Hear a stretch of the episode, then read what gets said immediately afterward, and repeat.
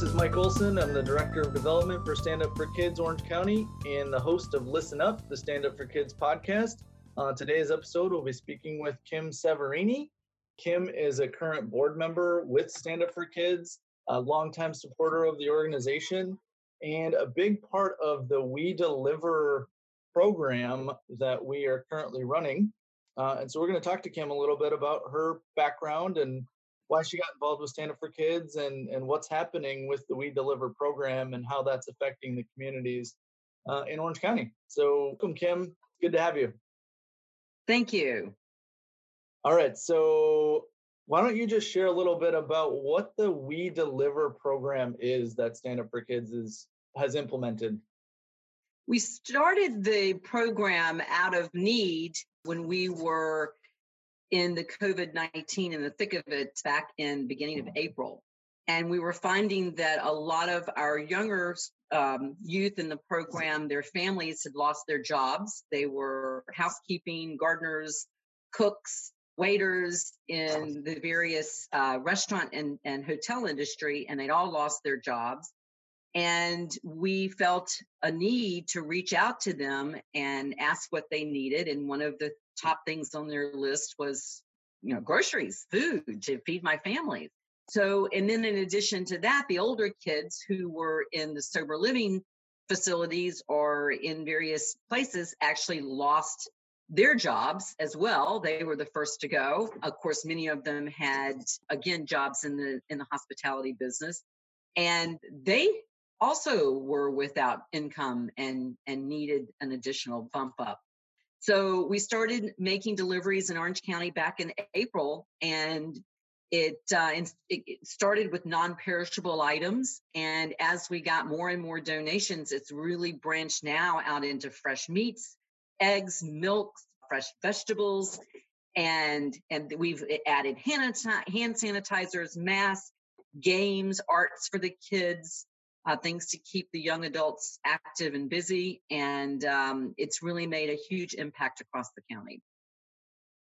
Well, yeah, and for those who don't know, so our, our age range is 12 to 24 on the youth that we support, and they are both at risk and crisis in an at risk or a crisis situation. So some of our youth on generally on the younger side have a family, have a house or a apartment or a a situation um, that is uh, deemed at risk based on McKinney-Vento criteria. And so, so that's one set of, of the kids we support. And then the crisis kids are those that are either living on the streets right now or one miss, one slight misstep away from landing on the streets. Uh, and so we are now a food slash hygiene slash miscellaneous supporter with goods for that for our population, um, which is really cool. And I think one of the other so with COVID, there's been a lot of stress even in the on the nonprofits that are supporting a lot of the families and kids that we also support. One of the other kind of reasons for implementing the program is to pick up where some of the other distressed nonprofits have left off. So I know specifically in Anaheim that a lot of our families were getting resources from other nonprofits out of the center that we run our programming out of. And so some of that dropped away. So we were kind of picking up the slack for not picking up the slack, but filling a gap in services that our families lost as a result of COVID as well. And I guess pre COVID, food delivery wasn't really at least in Orange County, wasn't really in our services cadre. We would provide food at our mentoring sites, and whenever we would go and meet the kids, then lunches or dinners were always part of it. But we never, at least as far as as far as I know, at least in the last few years, we were not really a food delivery organization. But we stepped up during COVID um, as needed. Do you know anything about the moms, or sorry, MAP, uh, Moms Against Poverty, Kim? Yeah, and, in fact, actually, they're the ones that are providing quite a bit of the food items for the entire program.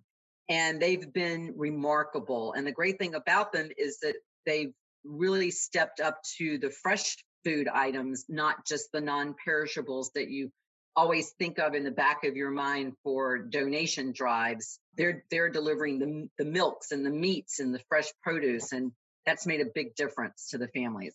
Yeah, they actually they came in uh, with this partnership right before COVID hit, and they donated a. I think they donated both the refrigerator and the freezer that we have in our office, and they give us a monthly stipend essentially at no cost to keep the fridge and freezer full along with the perishable items that really like you said is the engine for this we deliver program we would be in a different spot if we didn't have moms against poverty uh, providing the fuel to to make this program happen. So between uh, moms against poverty and all of the other donations that we take in on a weekly basis um, it's been it's been what has been needed to to make what that the donation side and then the volunteer side. So people like yourself kim who are actually uh, running out and, and delivering the food to the families in need. So maybe you can share a little bit about how that works how does how does our program actually work? How do we do drops and that whole thing? So usually with my husband um, a lot of times it's myself but we go twice a week and we start at the office and the volunteers or the office staff put together the actual grocery deliveries with all of the items that they've actually talked to the youth earlier that week and said what they need. And some of them have very specific needs. They may be coming right off the streets and they have nothing. So we take them hygiene kits, we take them clothes, we take them blankets, whatever they need to actually live on. And then other families, they have a big family. So they may have five kids, they're renting one room inside someone's home and they need a lot of the groceries. And so they have actually a bigger grocery delivery than the individual youth. And then we take the bags, they have their names on them. There we have the addresses. And we usually do five, six deliveries in, a, in any given morning. And they're usually in a short radius from each other. And we call them, they meet us at the door. We have our mask, and they meet us at the door with their mask and they take the deliveries. But what's really great about this whole process is it's a touch point for stand up for kids. So we're able to see how they how their the living conditions are. We're able to see the, the mental state and the emotional state especially of the kids that are are trying to balance sobriety with staying sane in the world of covid. And then we're able to talk to the parents. And that's been the really special thing that i think about the whole program is i talk to the mothers that are taking the groceries in and i ask them how they're doing each week and you know you see the fear in their in their eyes sometime when they have lost everything and they're worried about not being able to pay the rent and so i've been able to go back to stand up and through stand up um, they've been able to help with utility bills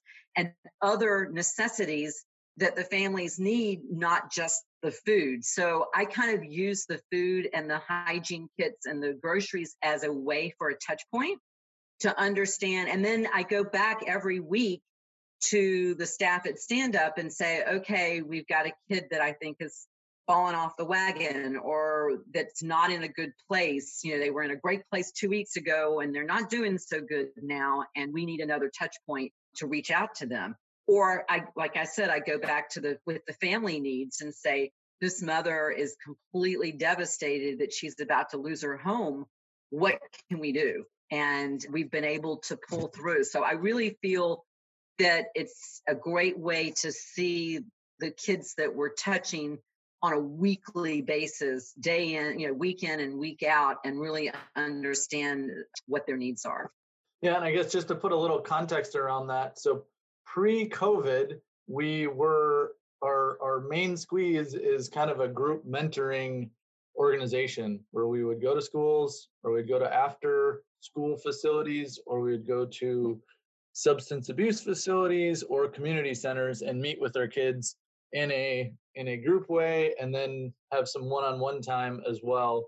And so come covid we've had to adjust at the same time adding the we deliver program we, we adjusted all of our programming to be virtual the, the vast majority so we're still getting you know going virtual has its benefits um, it has kind of a it's much easier to access people both on the volunteer and the youth side. So getting somebody to have a meeting with you is easier in some ways, but you do, there's definitely, you do lose a lot too with the non physical nature of it. And so having the We Deliver program as another way to have that touch point like you said is is super critical in our in our virtual world that we're living in from a programming side is there any specific situation that you could speak to that kind of brings it home as to what this program is doing for our community well i have a couple of specific examples that you just kind of aha moments that when you're out doing the runs and you're just trying to get the groceries in the hands of the right people and finding the right house and apartment, there's some aha moments that you really leave with going back home and thinking, okay, this is why this is so important. Uh, one of the main things that we saw, named Michelle, she's living in her car and she we would meet her every week in front of an illuminations house which housed her father. And but it did it did it couldn't house her. So they weren't taking families they were just taking single men.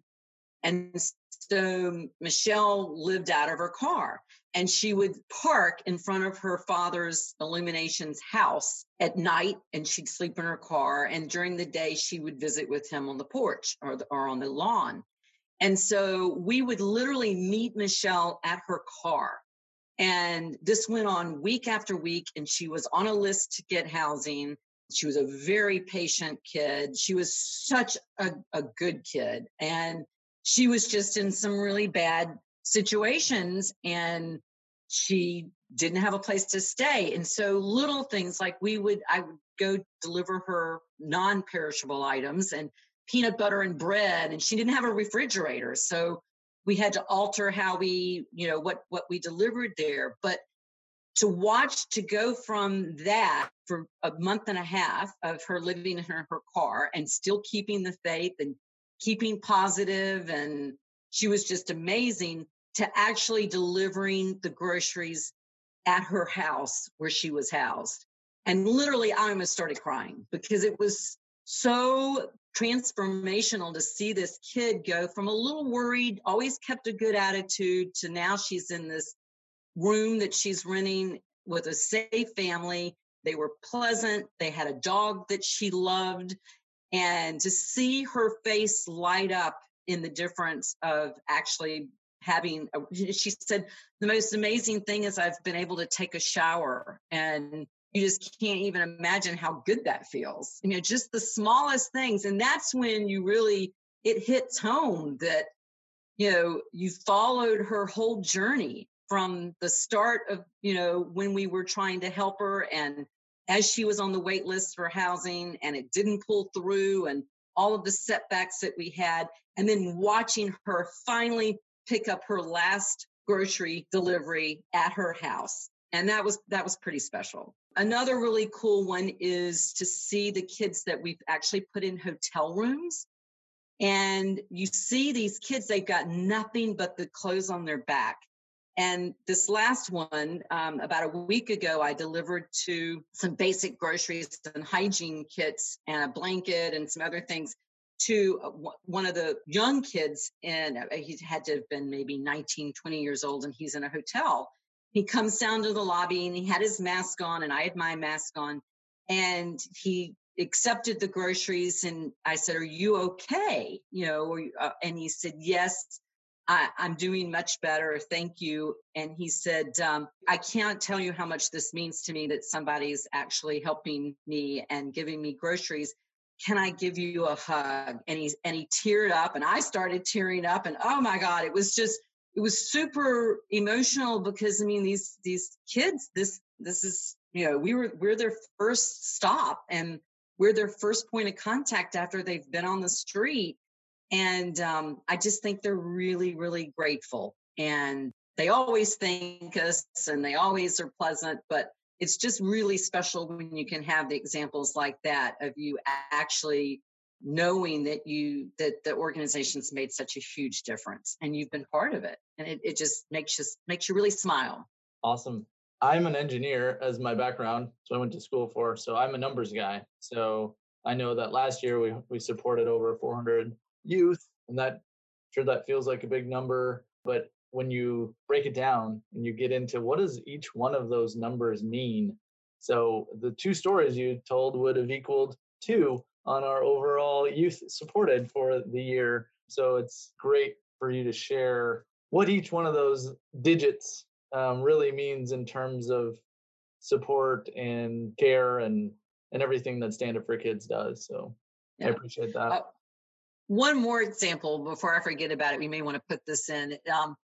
we had I delivered groceries to a, a was a sizable family. There, I think there were five in the family, and um, I it was an apartment, and apartment landlord had to let me in because the family wasn't there at the time. They were trying to do some paperwork for unemployment and, and welfare.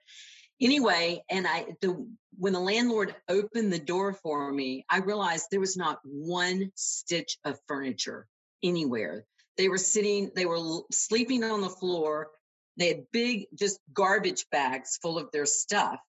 And it was it was just pretty frightening to think this is, you know, yes, we had housed them, but then they didn't have anything. And so I went back to the organization and they immediately started to gather the basics that a family would need not having anything. And so that was pretty rewarding as well, just to get a peek of, you know, these guys, they're not, they're not okay just because we've housed them. Now they've got, they, they need to have an infrastructure. They, they need other things in their, you know, just basics.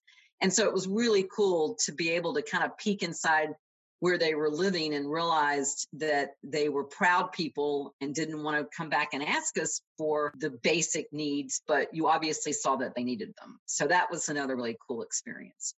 Yeah, and we uh so Marquise is one of the youth that just got housed in the last couple of weeks and Jerry, who's actually she's a volunteer with us. I don't know if you've met her or not, but she's moving and she had a bunch of extra furniture. And so, long story short, she donated her furniture to Marquise. And the delivery man for the furniture was a former youth. So it's a youth from, I don't know how far back to be honest, but Justine put out an APB on Facebook that said, Hey, I need a need a person with a truck to make deliveries of furniture here and there, miscellaneous. And this past youth said, Hey, I got a truck. I'm available. Let me know.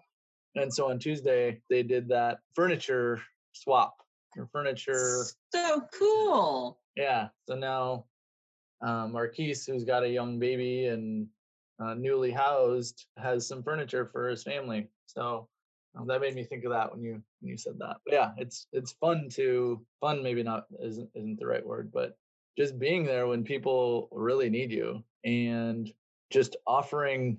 You know, it's not a lot it's not a lot that they need in terms of like monetary or effort, but just that little bit of time that you can give or the that little bit of donation, that couch that you were going to throw away that you now donated and families got members sleeping on that couch like all those little things matter and they all add up. So if everybody does that little thing um, and we all do it together, it tallies up to a pretty large impact over the course of weeks and months and years. So it's cool. So I want to talk a little bit about you, and I guess a, a, a, place to start is how did you find how did you find Stand Up for Kids, and why did you want to? What was the impetus for for finding us? I retired early. I was uh, fortunate to be able to do that with my husband, and I had always given back as much as I possibly could, but I felt I needed to kind of do a little more in the local community.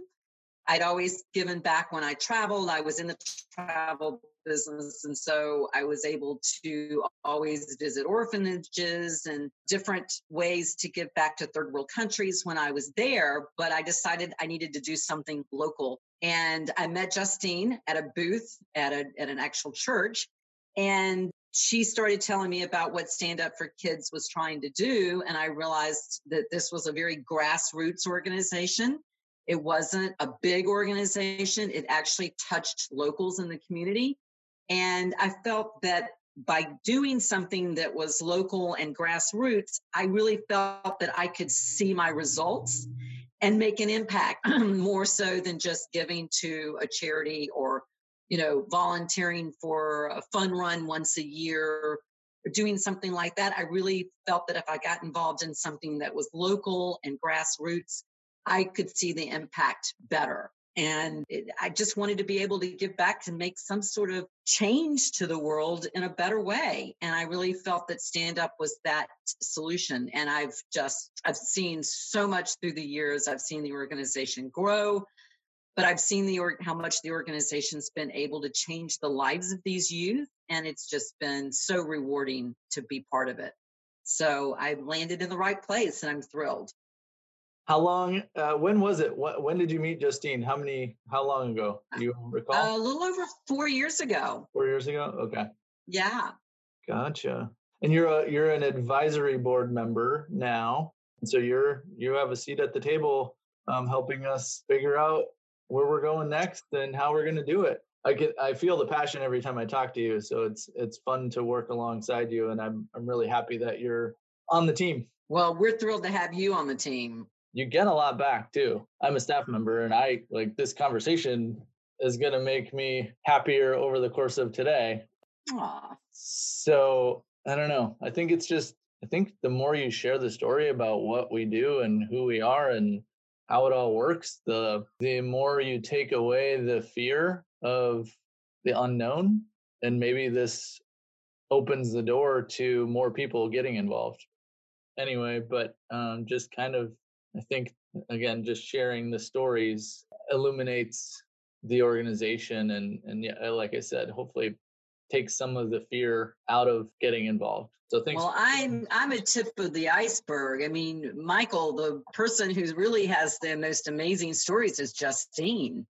All the years and all the youth that um, I, I will tell you a real quick story. I was here in Huntington Beach at my grocery store and a pretty a kid in pretty tough shape. I mean, he was not doing well. He was he was very thin and you could tell he was high and filthy dirty and um and it was it's a sad story but it's also shows you how much impact you really do have in someone's lives he I, I went out i passed him in the grocery store came back out he was still there and I started talking to him and I introduced stand up for kids and I was, you know, and I because I'd come out with from the grocery store with food and a sandwich and bottled water and some things for him to take with him in his backpack.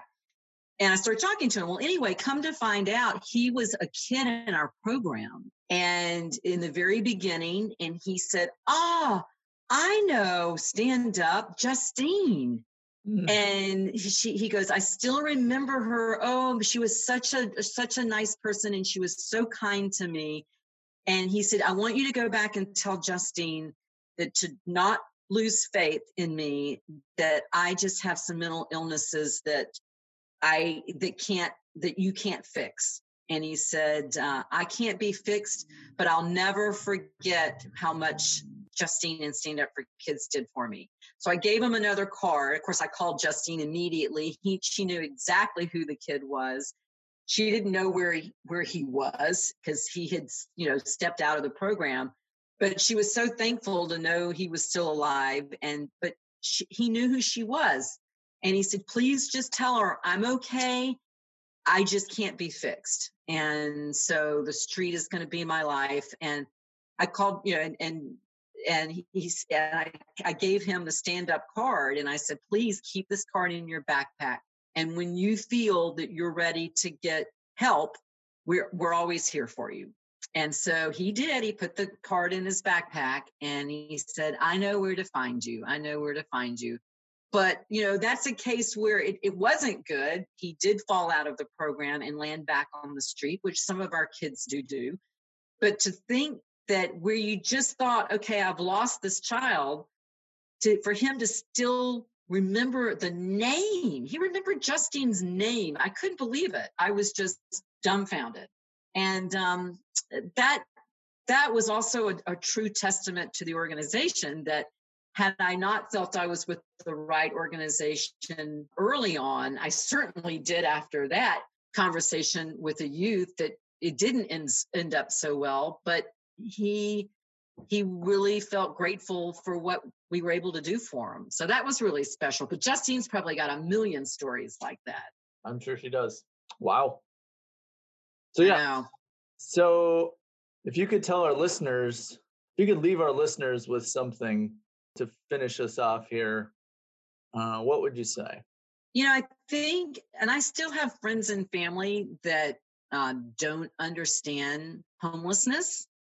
And I think if I could tell the audience anything, is that there's not one size fits all. Every single solitary kid on the street has a story. And they didn't necessarily get there because they did something wrong. They, they, uh, most of them got there because they have a mental illness. Um, most of them got there because they were born into the wrong family and had really bad parents that very much abused them or didn't accept them. One size doesn't fit all. And you can't think that a kid on the street, just by saying, okay, if they got a job and get them off, they're just being bums. And if you got them a job, then it would fix everything because the youth that we have in our program it ranges the gambit i mean from you know sexually abused to identity crisis to mental health to parents that were horrible some were from good families and got mixed up in drugs and you know got but i would say in the majority that's not the case the majority is these kids really got a raw deal either mentally or emotionally and you can't just look at someone on the street and think they don't matter because every child has a story. And I think that's been the biggest change is now when I see kids on the street, it really changes my perspective of what I think about that child and what I need to do to help get them back in a safe environment. And you're not going to win all, not everyone's going to fit the bill of, of wanting to get help but um, again, you, you have to do something and you can't just sit back and say, well, everybody else go figure it out. You've got to be part of the solution as well. And I think if anything I could tell you is the kids have a story. It's not usually a good story. They didn't do this to themselves. And um, you need to be part of a solution and not just part of complaining about the problem. And even if it starts with one kid, like it started with me, and look, years later, it's made a huge difference. So why not? Why not give it a try? And if mentoring's not your thing, then donate then your time donate um, your time in the back office donate your money donate your connections to get us things that we need like furniture and and uh, gift cards and that sort of stuff to help the kids so you you can there's a place for you in the organization and you just can't judge a book by its cover because you just don't know these these stories and these backgrounds and it, they're pretty amazing. Awesome. Well thank you kim. I really appreciate your time. It's been it's been great. Um, thank you mike and thank you for even listening to me. I really appreciate it. Thank you for listening today to Listen Up, the Stand Up for Kids podcast. A big thank you to our production team consisting of associate producer Billy Quinn and editors Ariba Kauka, Pablo Ortega, and Michelle Bernay. Find us on Spotify, Google Play, iTunes, and wherever you get your podcasts. If you'd like to support Stand Up for Kids, please share this podcast with family, friends, and colleagues. Also, check out our website at standupforkids.org slash Orange County, and you can email me directly at michaelo at standupforkids.org to learn more. Please also consider a donation to help getting kids off the streets. 95 cents out of every dollar donated goes directly to support our kids. I'm your host, Michael Olson, Director of Development at Stand Up for Kids Orange County. Thanks for listening and have a great day.